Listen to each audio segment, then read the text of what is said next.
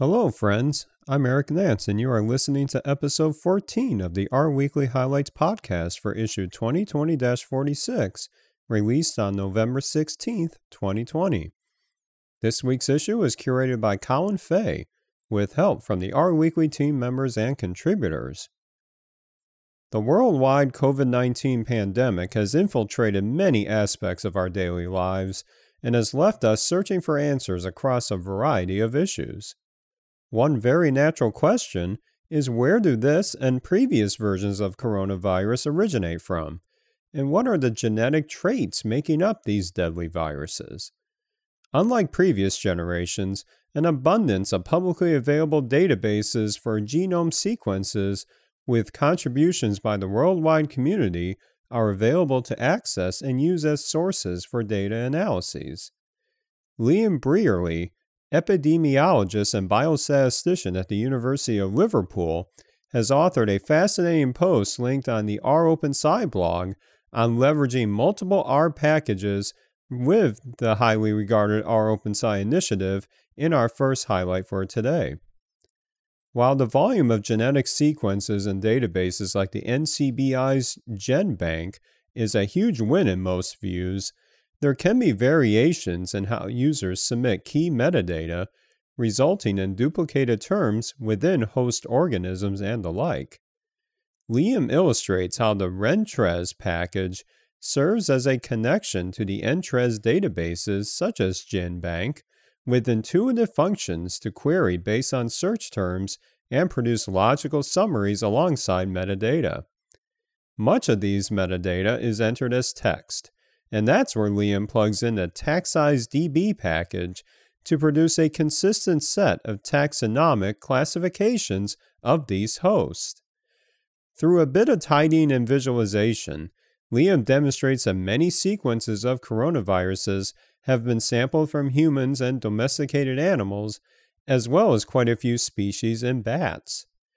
The ability to assemble and prepare such a rich data source in a completely reproducible framework taking advantage of R can be a great launching point to new analyses that hopefully bring us closer to finding new answers and understanding the potential for new viruses in the future. Speaking of reproducibility, our next highlight addresses another very important dimension of reproducibility that does not always get a lot of attention. Having the R code and session information about the packages used is certainly a step in the right direction, but how can we ensure that the system environment is also reproducible? One powerful capability that's been available for many years in Linux and other operating systems like BSD is the concept of containers. These are self contained and isolated system environments running on a host platform. The Docker project took advantage of this standard tool chain of container technology by adding what many consider as a more accessible layer of commands and mechanisms for sharing container instructions. With the R community, projects such as Rocker, led by Dirk Eddelbuettel and Carl Boettiger, have created an assortment of Docker containers with multiple versions of R and selected additional software such as the RStudio Server IDE and Shiny Server. If sharing the analytical environment of a project in a reproducible way via techniques like Docker is a best practice, then what are the ways developers can get started quickly in the R ecosystem?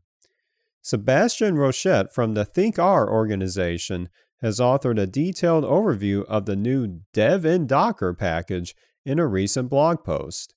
Sebastian walks through initializing a project and creating a Docker container that optionally can persist installations via the powerful renv package management system, as this can save the developer an immense amount of time bootstrapping containerized R environments instead of having to install packages fresh every time a new container is built.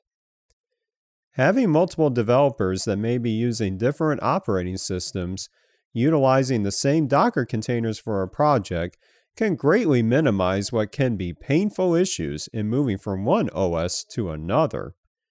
The Dev Docker package is in its early stages of development and Sebastian encourages users to give it a try and provide feedback on the package's repository.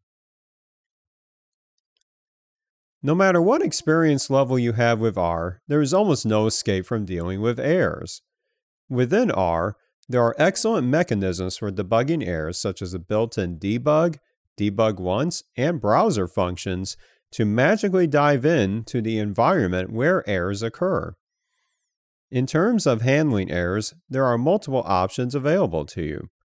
In our last highlight for today, Adi Sarid PhD student at Tel Aviv University, has written on his blog a comparison between the built in air handlers of try-catch and the purrr package from the tidyverse offering up the safely and possibly functions for air handling. Adi demonstrates how you can prevent a function from completely exiting when applied to a vector of values by providing a default object type to return when errors occur and optionally capturing the precise error message. His post concludes with a small benchmark comparing the runtimes between the three methods, and the built in try catch method emerges as the fastest. But it is important to weigh the trade offs between speed in execution and complexity of code. And that wraps up our highlights for episode 14 but you will find many more stories and resources to level up your R knowledge this week, including a great example of scraping large websites with the Swimmer package, an overview of web frameworks available in R, and much more. I'm excited to see that we have over 800 downloads of this very podcast across a worldwide audience, and thank you so much for tuning in and making this podcast a success. We would greatly appreciate spreading the word of this podcast, say on social media or leaving a review on the iTunes or Apple Podcast stores. If you are not subscribed already, simply head to rweekly.org and click on the podcast link at the top for all of the details. Have a great week, and we will be back with another batch of R Weekly highlights next week.